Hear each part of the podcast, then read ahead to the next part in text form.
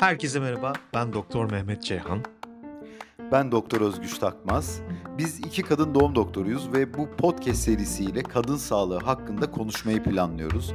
Gerçekler, güncel bilimsel bulgular ve uygulanabilir tavsiyelerle dolu doğrudan ve açık bir sohbet hazırlamayı planladık. Evet, burada moda olan sağlık trendlerinin ötesine geçeceğiz. Jinekoloji ve kadın sağlığı ile ilgili gerçek, bilimsel temellere dayanan bilgileri sunmayı hedefliyoruz sizlere. Sağlığınızla ilgili kararlar verirken bilinçli olmanız için ihtiyacınız olan bilgiyi sağlamak istiyoruz. Burada tedavileri, önlemleri, sağlıklı yaşam ipuçlarını ve daha fazlasını bulabileceksiniz. Ve unutmayın, burası interaktif bir platform. Sorularınız, yorumlarınız ve bizimle paylaşmak istediğiniz konular varsa lütfen çekinmeden bizimle iletişime geçin. O zaman hadi başlayalım. Bugünkü bölümümüzde Menopoz, menopoz, kadınların dönüm noktası. görüm noktası. Peki Herkesin korktuğu, kaçtığı, konuşmaktan çekindiği, hep bir köşeye atılmış bir konu. Ee, Ben dedim ki biz bunu ele alalım. Çünkü biz bunu klinik pratiğimizde de önemsiyoruz. Tedavisini, takibini önemsiyoruz. O yüzden ilk konumuz menopoz olsun dedik. O zaman menopoz nedir? Menopoz, bir kadının gördüğü en son adet. Yani üreme döngüsünün bittiği nokta. Nokta diyorum çünkü son ama bu üreme yeteneğinin sonu. Yani kadın o tarihten sonra, o kanamadan sonra bir daha adet görmüyor, bir daha üreyemiyor. Biz ona o son adete menopoz diyoruz. Bir kadın bir yıl daha adet görmüyorsa yani 12 ay boyunca adet görmüyorsa menopozdasın diyoruz.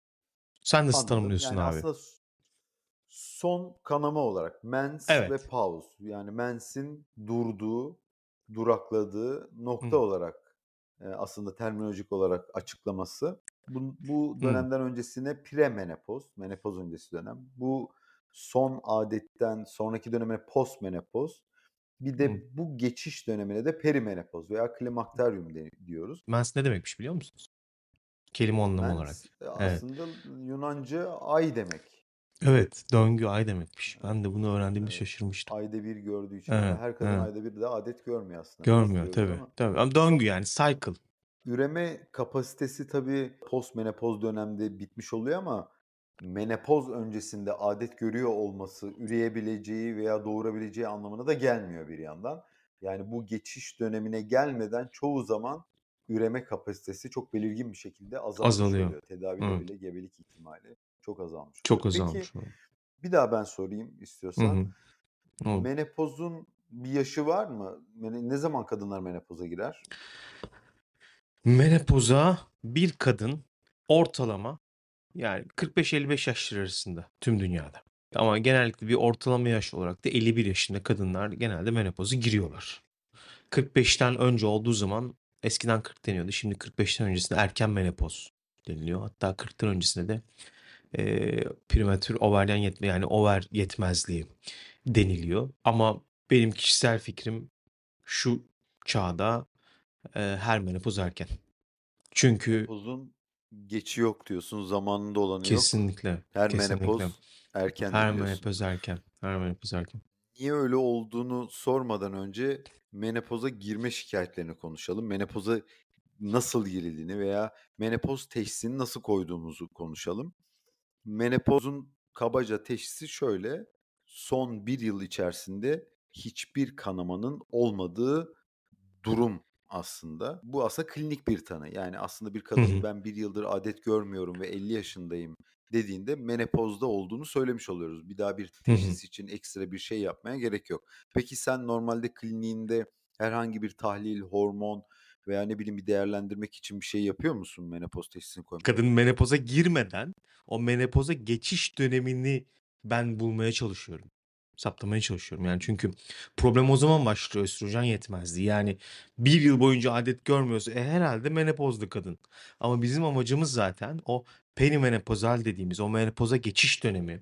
O yani ortalama 7 yıl hatta yani bazı kadınlarda bu 14 yıla kadar uzuyor. Bizim amacımız zaten kadınları o anda yakalayıp vücudun bu östrojen yoksunluğu, östrojen eksikliğini yerine koymak. Aslında e, benim klinik pratiğim bu yönde. Yani menopoza ben e, tanı koymaya çalışmıyorum. Menopoz çünkü bir hastalık değil. Menopoz bir hastalık değil dedin. Normalde yumurtalıklar çalışırken Hı hı. östrojen ve progesteron denilen bir e, hormon döngüsü içinde adet görülüyor. Yumurtalıklar çalışmamaya başladığında östrojen ve progesteron düzensiz salgılanmaya başlıyor ve adet Hı. düzensizlikleri oluyor. Aslında premenopoz yani menopoz öncesi dönemin tipik özelliği bu hormonların diskordan birbiriyle uyumsuz çalışmaya başlaması. Bunun da ilk yumurta rezervinin azalmaya başladığının bulgusu aslında adet sıklığının artması. Şimdi kadınlar çoğu zaman sanki menopoza gidiyorum mu düşünmesi için adetleri geciktiğinde veya miktarı azaldığında böyle bir problem olduğunu düşünüyorlar. Aslında temel bilgi şu. Artık yumurtalıkların doğru düzgün çalışmadığının ilk bulgusu normalde 28-30 günde bir adet gören kadının atıyorum 22 günde bir, 23 Kesinlikle. günde bir Evet. daha sık Evet. adet görmesi. Daha sık. Yine düzenli ama. Peki bu yumurta Kesinlikle. rezervini belirleyen yani bu menopoz yaşını belirleyen şeyler ne? Kadınların bir yumurtalık rezervi var diyoruz. Yani bir biyolojik saati var diyoruz. Esasında bu şuna dayanıyor. Bir kadın daha doğmadan annesinin karnında yani rahmindeyken yumurtaları oluşmaya başlıyor ve en fazla yumurta sayısı anne rahmindeki 5. aydır. Yani bir kadın daha doğmadan o 5. 6. ay, ayında bile anne karnında o yumurtalık rezervinden harcıyor. Bitmeye başlıyor. Yani kadınların biyolojik saati dediğimiz şey bu. Yani normalde o 5. ayda yaklaşık eee, yani her ay e, biz şey kabul ediyoruz yani 300-400 bin e, yumurtanın kaybından bahsediyoruz yani. O yüzden de bir rezerv var, bir banka var ve her ay onlardan kayıp var. Bu Ve bir günde yavaş yavaş son bir ba- evet ve o bankaya dışarıdan kesinlikle e, bir ekleme yok ve faizi de yok o. Aslında bununla ilgili en güzel soru şu. Ya menopoz yaşı değiştirilebilir mi? E, hayır değiştirilemez. Yumurta değiştirilemez. rezervi sabit. Bu yumurta rezervi eklenemiyor. Bu an şu anki modern Hı, tıbbın böyle bir e, tedavisi yok. Ancak hı, e, şu var. Yeni gelişmekte olan bazı tedavi modaliteleri artık bunun yapılabileceğini düşündüren bazı sonuçlar, bazı bilimsel bilgiler çıkmaya başladı. hı. Muhtemelen bir 5-10 yıl içerisinde kadınların menopoz yaşları da değişecek, geliştirecek. Peki Ama şunu dene- değinmek istiyorum. Bu aslında altını çizmek gerekiyor. Yani bu kadınların yumurtalık rezervi sabit. Kesinlikle yani sizin yumurtalık rezervinizi artırmak için size herhangi bir vitamin bir şey yok. Şu an literatürde öyle bir şey yok. Kadınlar var olanı korumak zorunda. Yumurtalık e, rezervini artıracak herhangi bir şey yok. Evet, ispatlanmış bir şey yok. Yok. Deneysel denenen bazı böyle takviye tedaviler önerileri oluyor ama bunlar İmkansız daha şu böyle an. kanıtlanmış kanıtlanmış bir şey Evet. yok. Ya bir postnatal var. oogenesis diye bir şey var. Akademik bir şey. Doğumdan sonra bu o yumurtalar hani tekrardan oluşabilmeli. Anne karnında oluyor da beş, ilk 5 ayda niye sonradan bu olmuyor diye bazı çalışmalar var ama şu an ilerlemiş bir durum yok. Hani bahsettiğimiz yeni çalışmalar bunlar. Yoksa hani şu anki piyasadaki işte bilmem ne e, vitamini veya bilmem ne takviyesinden bahsetmiyoruz yani. Peki bu menopoz yaşını erkene çeken şeyler ne? Benim hastalarım hep soruyor. Doktorlar siz menopo menopoz erkene yani çekiyor. ameliyat etmek zorunda ameliyat olmak zorunda kalan Tabii. kadınlar oluyor ama onun da bir nedeni oluyor genelde. Tabii. Başka? Şöyle bazı enfeksiyonlar, geçirilmiş ameliyatlar, e, bu çikolata kisti dediğimiz endometriosis hastalığı, e, bazı metabolik hastalıklar, bazı genetik e, hastalıklar işte Fragile X, bazı e, Turner modifiye yapabilir. Yani genetik ve Kemoterapi, kemoterapi, radyoterapi, kanser tabii evet. tabii Bir de bir grup var. Kadın e, çok ciddi bir travma yaşadığında stres menopozu tetikler mi? Aslında bilinen öyle bir bilgi yok. Yani ben çok Yok, stresli evet. çalışıyorum. Erken menopozu öyle bir şey yok. Ama hı. bazı durumlar böyle katastrofik bir travmadan bahsediyorum. Eş kaybı, çocuk kaybı bu gibi tabloda adetten kesilen kadın da çok. Bunların bir kısmı bazen sonrasında tekrar adet görmeye başlıyor. Ancak çoğu zaman irreversible, geri dönüşümsüz olarak adetten kesilebiliyor. Ağır travmalardan bahsediyorum. Öyle stres değil de bayağı ciddi travmadan bahsediyorum. Bir kadın sence hayatı boyunca kaç defa adet görüyordur? Ayda bir düzenli adet gören kadına göre, kimi kadın 3 ayda bir görüyor çünkü. Eee, Kaç yani tane? senede senede 12 adet görülür ise Hı hı.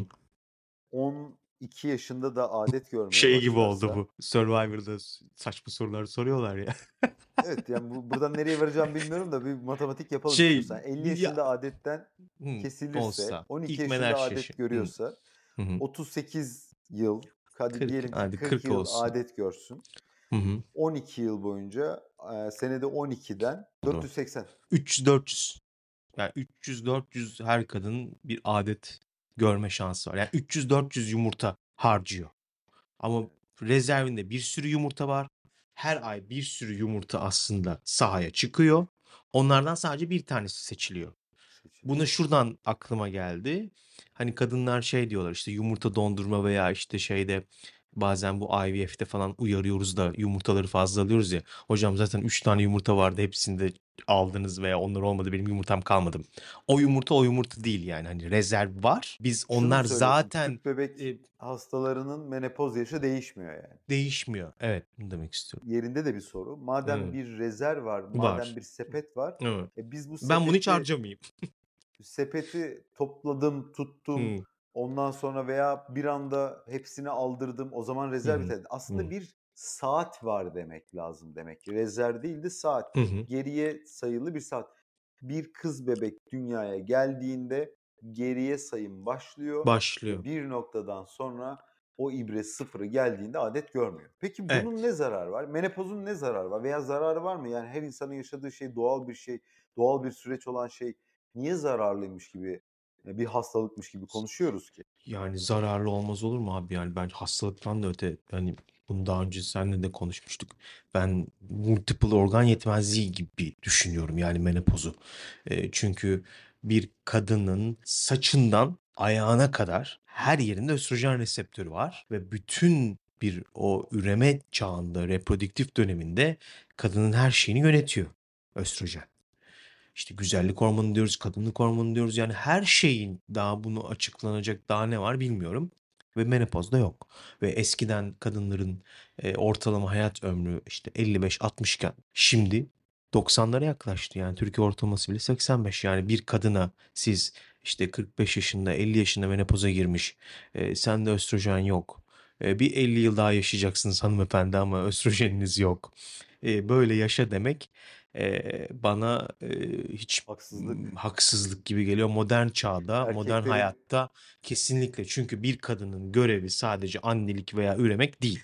Artık kadınlar toplumda, eee, farklı. Bizim bütün amacımız da onların hayat kalitesini artırmak. Aslında çok doğru. Eee, insan ömrü uzadı, yaşlılık Evet. kriterleri değişti. Değişti. Önceden 55-60 yaşında insanlar ölüyor iken, yani hı. sadece 10 sene geçiriyorken şu anda menopozda 40 yıl geçiyor. E, şimdi bir kadının, hele bir kariyer yapmış bir kadının, eee, aslında kariyerinin tam doruk noktasında 50-55'li yaşlarında ev, iş, hayat, sosyal döngü, ekonomi tam böyle iyi bir tepeye geldiğinde bu sefer de vücudu ona vuruyor ve o hormonların eksikliği ona zor durumlar yaşatabiliyor. Evet. Herkes yaşamayabilir. Bazı kadınlar hiç fark etmiyor ama birçok kadın, birçok kadın illaki, eee, menopoza geçme döneminde ve menopozun ilk başlangıç dönemlerinde belirgin ağır şikayetlere maruz kalıyor. Bunlar işte konuşuruz yine detaylandırırız önümüzdeki, eee, konuşmalarda ama mesela ateş basmaları, uykusuzluklar, eee, karın Tabii. çevresinde yağlanma, bazal metabolizma bozuklukları, bunları kollajen defektleri, cilt Hı. bozuklukları, genital bölgede hassasiyet, kuruluk, cinsel isteksizlik, Her yerde cinsel fonksiyon bozukluğu, aynı Bozukluğu. dediğin gibi yani bu östrojen reseptörünün olduğu her Her yerde bir yer. ağraz çıkmış Evet, oluyor evet. ve bunu, çok, uzun yıllar boyunca da taşımak gerekiyor. Yani Evet. kadının aslında orada, eee, sakatlanmasını engellemek lazım. Çünkü erkeklerde böyle bir durum yok. Erkekler üreme fonksiyonlarını, hormon fonksiyonlarını çok uzun yıllar boyunca devam Devam ettirebiliyorlar ama ettiriyor tabii. kadında bu durum Böyle değil. duruyor. Evet. Böyle Peki değil, abi evet. 2. Survivor sorum. Menopoza giren başka dünyada böyle, eee, habitatımızda, başka canlılar var mı? Bu Va kadınlara mı özgü yani? Kuzularda, Şöyle ineklerde, kedilerde, köpeklerde ne oluyor? Başka canlılarda var mı menopoza girenler? Var. Hangileri? Balinalar var. Katil balinalar var. Yanlış hatırlamıyorsam. Birkaç tane daha var. Ee, yine balinaydı. Gergedanlar da var galiba. Yani sadece kadınlara özgü değil. Yani sadece Köpek insana balığı özgü bir şey değil. falan da vardı Evet, herhalde. evet, evet, evet. Evet, yani insanlara özgü değil ama Değil. insanların ömrü uzuyor. Önümüzdeki Hı. dönemde daha da uzayacak. Daha da Yani uzayacak. insanların ömrünün uzaması menopozun aslında artık desteklenmesi gereken çok önemli bir konu olduğunu Kesinlikle. gösteriyor. Kesinlikle. Peki nasıl destekliyoruz? Ne yapıyorsun? Örneğin 50 Hı. yaşında bir Hı hı. ve bir yıldır adet görmedim. Ateş basmalarım var ve az önce saydığım şikayetlerim var ve geldim sana muayene oldum. Bana ne önerirsin? Şöyle, bir yıldır neredeydin derim. Şöyle der, ben o adet e, o adet döngüsünü iyi sorgularım. 2-3 ay adet görmediyse ona derim ki muhtemelen burada bir yumurtalar artık azalmış. Bazı tahlillerini isterim. Menopoza geçiş dönemini e, kanıtlarım. Yani bunun başka bir nedenden olmadığını artık anlarım. Kadının o menopoza geçiş döneminde olduğunu saptarım ve e, progesteron veririm. Önce progesteron desteği sağlarım. Evet. Yani şöyle ne eksikse onu veriyorum. Aslında çok basit ya. Eksik olanı yerine koyacaksın. Doğal olanı taklit edeceksin. Progesteron dediğim bir hormon. Hormon. Yumurtalıkların ürettiği bir hormon ama Hormon. aslında asıl östrojen hormonunun eksikliği menopoza yol açıyor. Evet. Ama Ben eee, herhangi birini verdiğini düşünelim. Progesteron, Hı östrojen hı. veya ikisini hı. birlikte verdin. Onun tıbbi detayı çok önemli değil. Kime ne verilir? Konuşuruz, onu da konuşuruz. Evet, konuşalım Peki da bunu. Bunların yan etkisi yok mu? Mesela bütün hastalarımın bana sorduğu soru şu. Hocam bunlar kanser yapmıyor mu? Sence yapıyor mu? Tabii ki kişisel fikri olmaz. Yani bence yapıyor, sence yapmıyor gibi bir şey olamaz. Yani bunlar da bizim m, şey olarak medikal literatürde bazı riskler var. Ben şu an mesela çıktım, kapıdan adımımı attım. Yani araba çarpacak mı, çarpmayacak mı? Yani o çarpma ihtimali bir risktir. Yani ona, o zaman baktığınız zaman her şeyin bir riski var. Hormon kullanmanın da bir kanser riski var.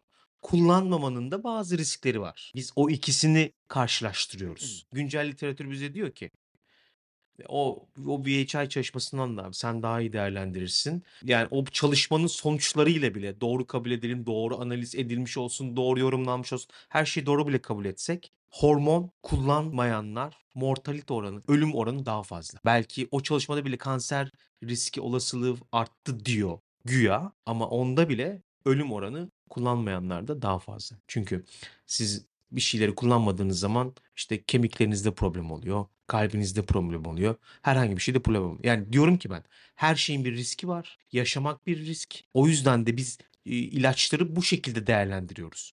Benim şu anki değerlendirmeme göre de ben gönül rahatlığıyla hormon tedavisini takibiyle birlikte öneriyorum, tavsiye ediyorum. Bütün doktorların da bu konuda e, hastalarını e, yönlendirmelerini, e, eğitmelerini, bütün süreci aktarmalarını istiyorum esasında. Sen ne yapıyorsun abi? Ben de şöyle yapıyorum. Kuzey Amerika Menopoz Cemiyeti bu işin ağababa cemiyeti Amerikancı mısın ve abi? Amerikancı Amerikancı değilim. Bütün datalar, teknoloji, bilgi orada üretiliyor. Her şey öyle üretiliyor. Elimizdeki telefonlar da orada üretiliyor. O Ama yüzden iyi analiz onları etmek doğru lazım. Her şey onların başından çıktı abi. Bu, gü- bu VHI tabii iyisiyle onların dizaynı. kötüsüyle Evet. Evet ya Tabii. ben ben de senin gibi düşünüyorum. Aslında Hı hı. mevcut olan bilgiyi mutlaka e, kişisel yorumumla, deneyimimle Hı. harmanlayarak ben hastalarıma bir e, doktorluk yapma Kesinlikle. hayaliyle yaşıyorum ve hep onu uygulamaya Hı hı. çalışıyorum. Çünkü Şimdi 10 sene evvelki bilgi 20 sene sonra farklı olabiliyor. doğru. Şimdi o WHI çalışmasını ayrıyeten de detaylı konuşuruz ama o e, belki dinleyenlere kısaca özetlemek gerekir. E, bir e, bundan yaklaşık 20 sene evvelinde sonuçları yayınlanmış olan bir çalışmada kadınlara menopoz döneminde bu hormonları verdiğimizde inme riskini, e, kalp krizi riskini ve meme ve yumurtalık kanseri riskini arttırdığını gösteren bir çalışma çıktı. Bu e, Yarıda bırakıldı. birlikte yarıda Yarıda bırakıldı. Bu kestiler çalışmayla çalışma. Evet. birlikte bütün dünyadaki hekimler bu hormonları kullanmaktan vazgeçti. Vazgeçti. Doğal olarak çünkü zarar verdiği iddia edildi. Bir şey... Ancak süreç içerisinde son Çok var. 5-6 yıldır artık bu çalışmanın birçok handikapı, yanlış yapılmış kısımları, yani 70 yaşındaki bir kadına alıp, kronik hastalıkları olan bir kadına alıp yüksek doz hormon verilerek yapılan çalışmanın gerçek bir sonucu göstermediğini, metodolojik olarak problemli olduğunu, değerlendirmenin yetersiz olduğunu gösteren de birçok çalışma çıktı. Özellikle perimenopoz döneminde, yani bu 45-55 yaş arasında bu hormonları düşük doz ve, eee, uygun yöntemle, uygun mater preparatlarla verdiğimizde bu gibi risklerin artmadığını, genel popülasyonla benzer olduğunu gösteren çalışmalar da çıktı. Biz de hastalarımıza göre, yani ben bana sorduğun için ben kendi yorumumu söyleyeyim. Ben de hastalarıma zaten beklenen tarihten önce adetten kesildiyse, 48 Eylül'den önce kesildi, mutlaka veriyorum. Yani bu kemik, bu kollajen, bu bazal metabolizma bizi taşımaz 40 sene deyip mutlaka veriyorum. Ama, eee, 48-50'den sonra adetten kesilen ve belirgin şikâyeti olanlara da, eee, bir cesaretlendirerek bakın bu riskler her zaman var ve bu verdiğimiz materyali, bu ilaçları uygun yolla ve düşük dozda kullandığımızda şikâyetleri geriletip bahsi geçen durumları da korkacağımız yan etkilerini de arttırmadan bunu uygulayabiliriz'i vurguluyorum Hı hı. ve onları cesaretlendiriyorum. Peki sen hangi yöntemleri kullanıyorsun? Yani mesela östrojen ve progesteron takviyesi veriyoruz. Hı hı. Nasıl, hangi yöntemle veriliyor? Nereden veriliyor? İşte bunun bir sürü materyali var. Hâlâ da, eee, bizim ülkemizde bir kısmına erişemiyoruz. Herhâlde bu ekonomik kriz veya işte ilaç şirketlerinin yaklaşımı nedeniyle. Hı hı.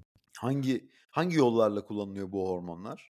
Şöyle, vajinal kullanabiliyoruz. Oral yani ağızdan, verebiliyoruz. Böyle patch'ler var, deriden verebiliyoruz veya krem şeklinde böyle hasta omzuna veya, eee, kol iç yüzüne sürdüğü preparatlar var. Yani her her yerden verebiliyoruz abi. Yani önemli olan zaten onu yerine koymak ama her verdiğimiz yolun iyi tarafları var, kötü tarafları var. O yüzden onu hastaya yani böyle kişiselleştirilmiş olarak yani bireysel, eee, hastanın, eee, kendi o, o fonksiyonel durumuna göre, hastalıklarına göre, ge eee, medikal geçmişine göre, beklediklerine göre, eee, ona göre bir dizayn yapıyoruz ama önemli olan burada önemli olan burada es eksiği yerine koymak. Kimlere vermiyoruz?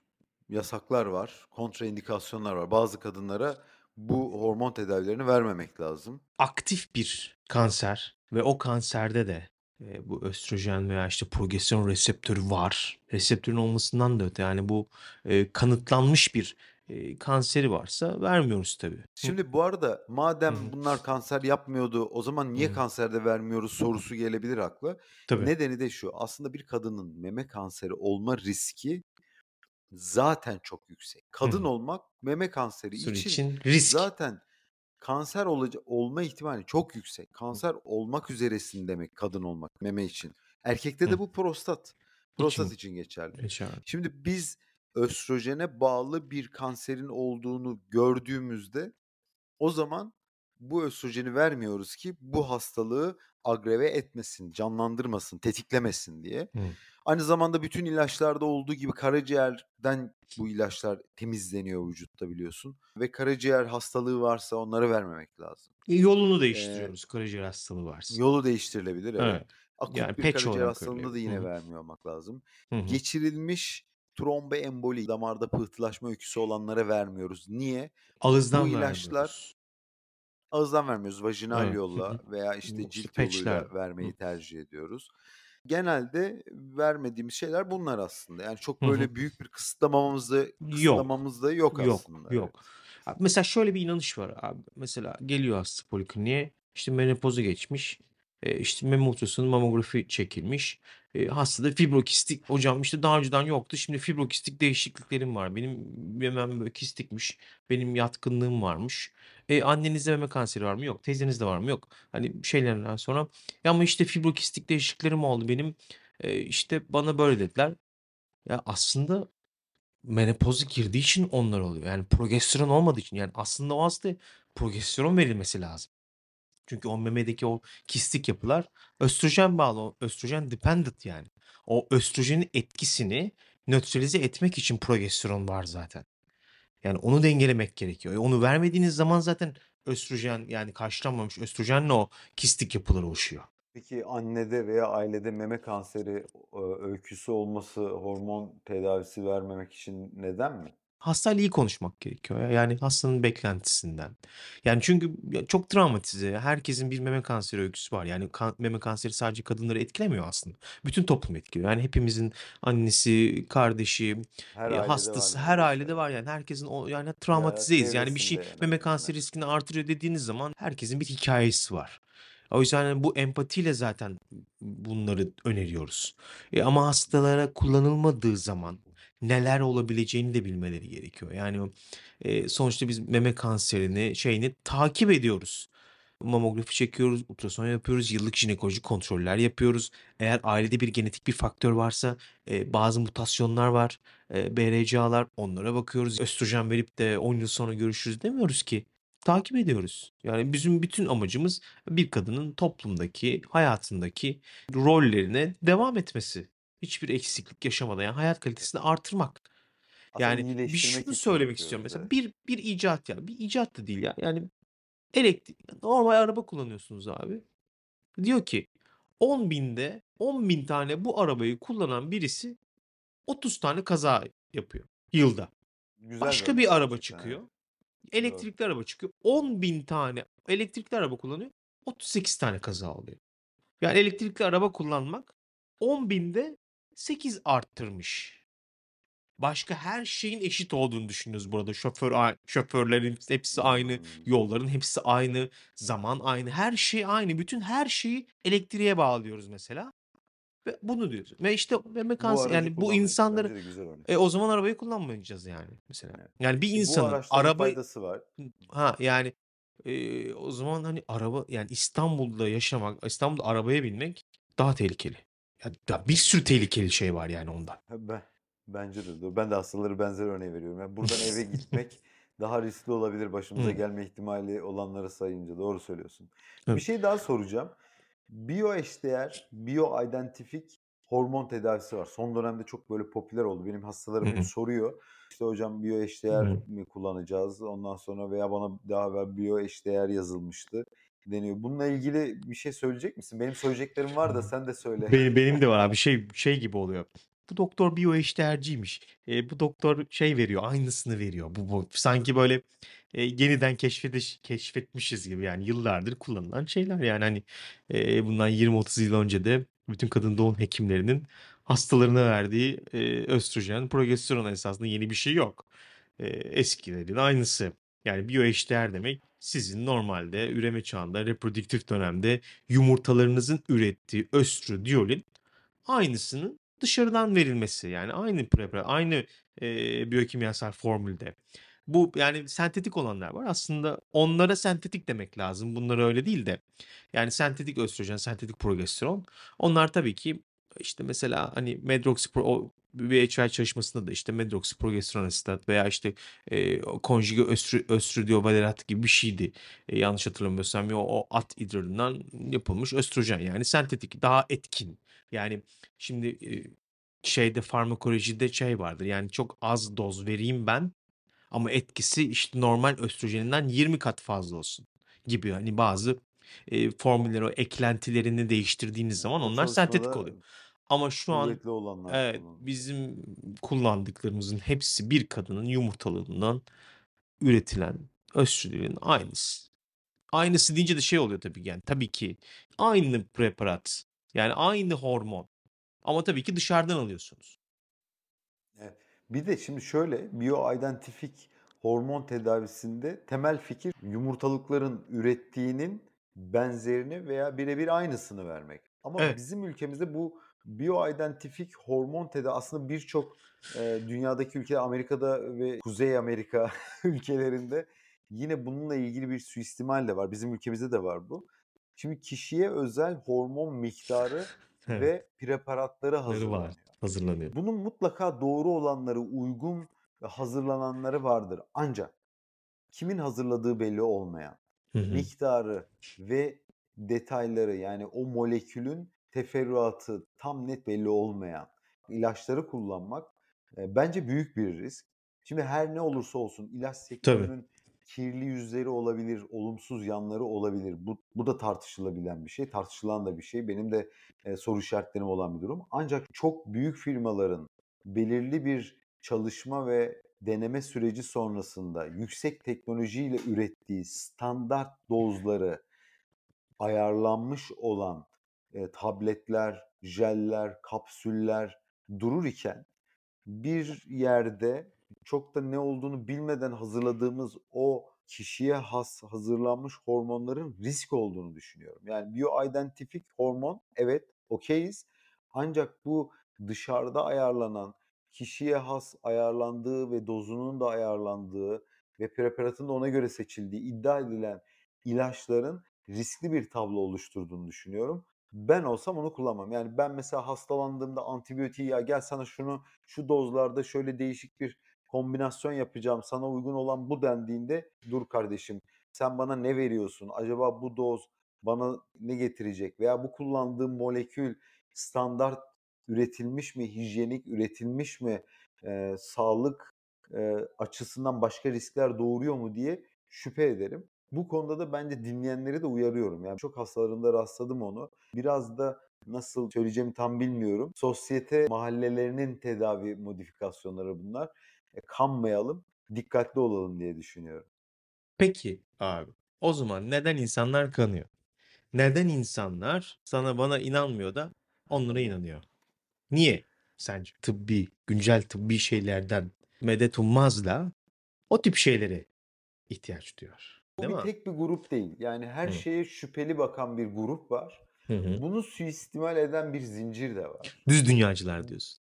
Düz dünyacılar da var. Yani düz dünya şeyleri, maketleri satanlar da var. Ben ya ben mesela hayatımda şöyleyim. Ya bu kadar kurguya gerek yok. Her şey hiçbir yalan bu kadar böyle delice uzun süre saklanamaz. Hani yeni bir yalan olduğunda illaki Hı. fark edilmeyebilir. Ama yani böyle her şeyin altında da böyle bir buzağı aramaya çalışmak. Ya bizi her yerden takip ediyorlar. Ondan sonra bu dataları topluyorlar. Bunu bir şey satmak için yapıyorlar belli ama senin evine girmek için yapmıyorlar bunu anladın mı? Kimse de senin evini de merak etmiyor. Sana belki bir şey satarım diye belki datanı topluyordur. Tamamen O kapital. yüzden evet yani kapital olduğunu düşünüyorum. Bir de Eksiğimiz olduğunu düşünmüyor musun abi? neyle ilgili? Bizim suçumuz var diye düşünüyorum. Ha, onu Yani ben de. e, neden e, demek Bir de ki biz bir şeyleri düzgün anlatamıyor olabiliriz. anlatmıyoruz. Düzgün anlatmıyoruz. Her şeyi romantize mi ediyoruz veya işte ya da çok her şeyden bahsedince insanlar farklı mı algılıyor? Ya bizde de bir şey var demek ki. Ya Mehmet bir şey söyleyeceğim. Şimdi bir de Hı. her malın da bir alıcısı var. Şimdi farklı değişik bir şey yapıp kafasına göre atıp tutup binlerce insanın peşinden sürükleyen Evet, insanlar çok var. Şunu söylemek istiyorum. Şimdi illaki suistimalci birileri çıkıyor. Hı. Regülatör kurumlar bunu kontrol etmezse o suistimalciler buradan palazlanabilir. Bizim de hatamız şey var yani abi. Biz konuşmuyoruz, şey yapmıyoruz. Evet. Böyle gerçekten iyi hekimler, farklı yorumlayanlar olabilir. Ama insanların cesaretlendirmemiz lazım. Doğru bilgiyi ulaştırmamız lazım. Anlatmamız lazım neyin ne olduğunu. O yüzden bu da menopozda biraz böyle dışlanmış bir konu. Zannediliyor ki sadece küçük bir zümrenin bir hastalığı. Yani kadınlar da böyle zannediyorlar. Yani işte komşum menopoza girmiş hiçbir şey olmamış. İşte ben de bilmem ne başta bu geçecek sıcak basmaları falan. Önemsenmedi yani. E, yıllardır gaslighting yapıldı yani. O yüzden Peki sana herkesin de merak ettiği bir soru sormak istiyorum. Ben kadın olsam asıl bunu merak ederim. Yani mesela 35 yaşındayım veya 40 yaşındayım. Ya acaba ben ne zaman menopoza gireceğim? Bunu söyleyebiliyor muyuz? Bunun bir testi var mı? Veya bir kadını anlayabilir misin ne zaman adetten kesileceğini? o yani çok büyük olasılıkla anlıyorum. Şu Nasıl şekilde anlıyorsun? annesinin menopoz yaşını soruyorum. Annesinin Yani menopoz yaşını. kadının bir kadının bu buradan herkese aslında şunu söylüyorum. Ben öğrencilere de hep böyle söylüyorum. Kadın doğumdaki her bilgi aslında anneden de aktarılan bir riskin olduğu tablodur. Evet. Annenizde işte rahimde sarkma varsa sizde olma ihtimali yüksektir. Annenizde idrar kaçırma varsa ihtimal yüksek. Annenizde adet düzensizliği varsa sizde o ihtimal yüksektir. Irsi. Annenizde miyon varsa evet sizde yüksektir. Annenizin menopoz yaşı da sizin genelde menopoz yaşınızı belirler. Her Belirler. zaman %100 olmamakla birlikte. Tabii. Yumurta rezervini değerlendirmek için ne yapıyorsun? Neyi kullanıyorsun? Ne eee, nasıl yönlendiriyorsun onu? Yani senin rezervle ilgili şimdilik problemin yok veya var diyebilmek için hangi parametreleri değerlendiriyorsun? Bu ikisi çok farklı konular. Yumurtalık rezervini mi yoksa yani bir kadının çocuk doğurma olasılığını mı konuşuyoruz? Menopoz olasılığını mı konuşuyoruz? Ama rezervi az olan kadının menopoza daha erken girdiğini biliyoruz. Mehmet, bir kadının menopoza gireceği zamanı belirlemek için kadın geldi sana sordu 35-40 yaşında ve diyor ki işte ben acaba ne zaman menopoza girerim? Veya benim yumurta rezervim nasıl? Bunu nasıl değerlendiriyorsun? Şu Aynı gibi görünüyor.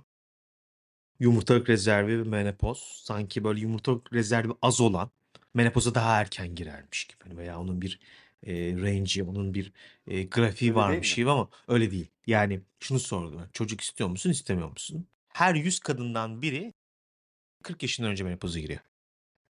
Her 1000 kadından biri 30 yaşından önce menopoza giriyor. Her 10.000 kadından biri de 20 yaşından önce menopoza giriyor. 20 yaşından önce veya 25 yaşından önce girenlere de genetik tahlil yapmak lazım. Onlar Tabii, atipik durumlar. kesinlikle. Yani onlar Evet. artık hani böyle genel, eee, bilgilendirmenin parçası olduğunu düşünmüyorum. Yaş çok önemli Evet. abi ya. Her şeyde yaş çok önemli. Kadın kadınlar için yani hani, eee, aslında tüp bebekte de, işte menopozda da, eee, her şeyde biz böyle çok doktorlar olarak çok araştırıyoruz, şey yapıyoruz ama, her şey gidip geliyor, konu yaşa bağlanıyor. Yani, eee, yumurtanın kalitesiydi, IVF başarısıydı, işte menopozdu, hepsi yaşa bağımlı. O yüzden Şimdi zamanı iyi değerlendirmek lazım, hayatı iyi değerlendirmek lazım, hayattan beklentileri iyi görmek lazım ve önceden bir sağlam almak lazım bazı şeyleri. Evet, bir kadının, hayatında 15 ila 45 yaş yani yumurtalıklarının aktif çalıştığı, o adet döngüsünün olduğu, menstrüasyon yani regl kanamalarının olduğu dönemi bir sezon gibi, bir mevsim gibi düşünüyorum. Bu mevsimi zamanında yaşamak lazım. O mevsimin neyse artık meyveleri, çocuk mu, cinsel hayat mı, bu 45-50'den sonraki dönemini de bu mevsimi uzatma, bir iklimlendirme çalışması dönemi olarak düşünüyorum. Hımm. Özetle toparlayalım artık. Söylenecek daha çok şey var abi. Daha yeni başlıyoruz. Söyleyelim ama yani bu serinin bu menopoz, ııı, başlangıç konuşması için, Hı varsa hı. ekleyeceğin söyle. Bence burada ilk, eee, bizim başta söylediklerimizi tekrar etmekte fayda var. Menopozun Hı. bir, eee, korkulacak bir durum olmadığını, tedavisi olduğunu, tedavisinden korkulmaması Hı. gerektiğini ve kadın hayatının uzaması nedeniyle, insan hayatının uzaması nedeniyle bu hormonların yokluğunun oluşturduğu sakatlanma tablosuyla baş başa kalınmaması gerektiğini Evet. vurgulamak lazım. Kesinlikle. Eee, artılar, eksiler tartılarak herkese Evet. uygun bir tedavinin, desteğin olduğunu bilmek gerekir diye düşünüyorum. Kesinlikle. Menopoz bir kadının evinde sessizce geçireceği bir şey değil. Hayatının en verimli dönemlerinden birisi ve bu dönemde onlara gerekli tedavinin verilmesi gerekiyor. Benim söyleyeceklerim bu kadar galiba. Teşekkürler. Ağzına, yüreğine ve bilgilerine sağlık.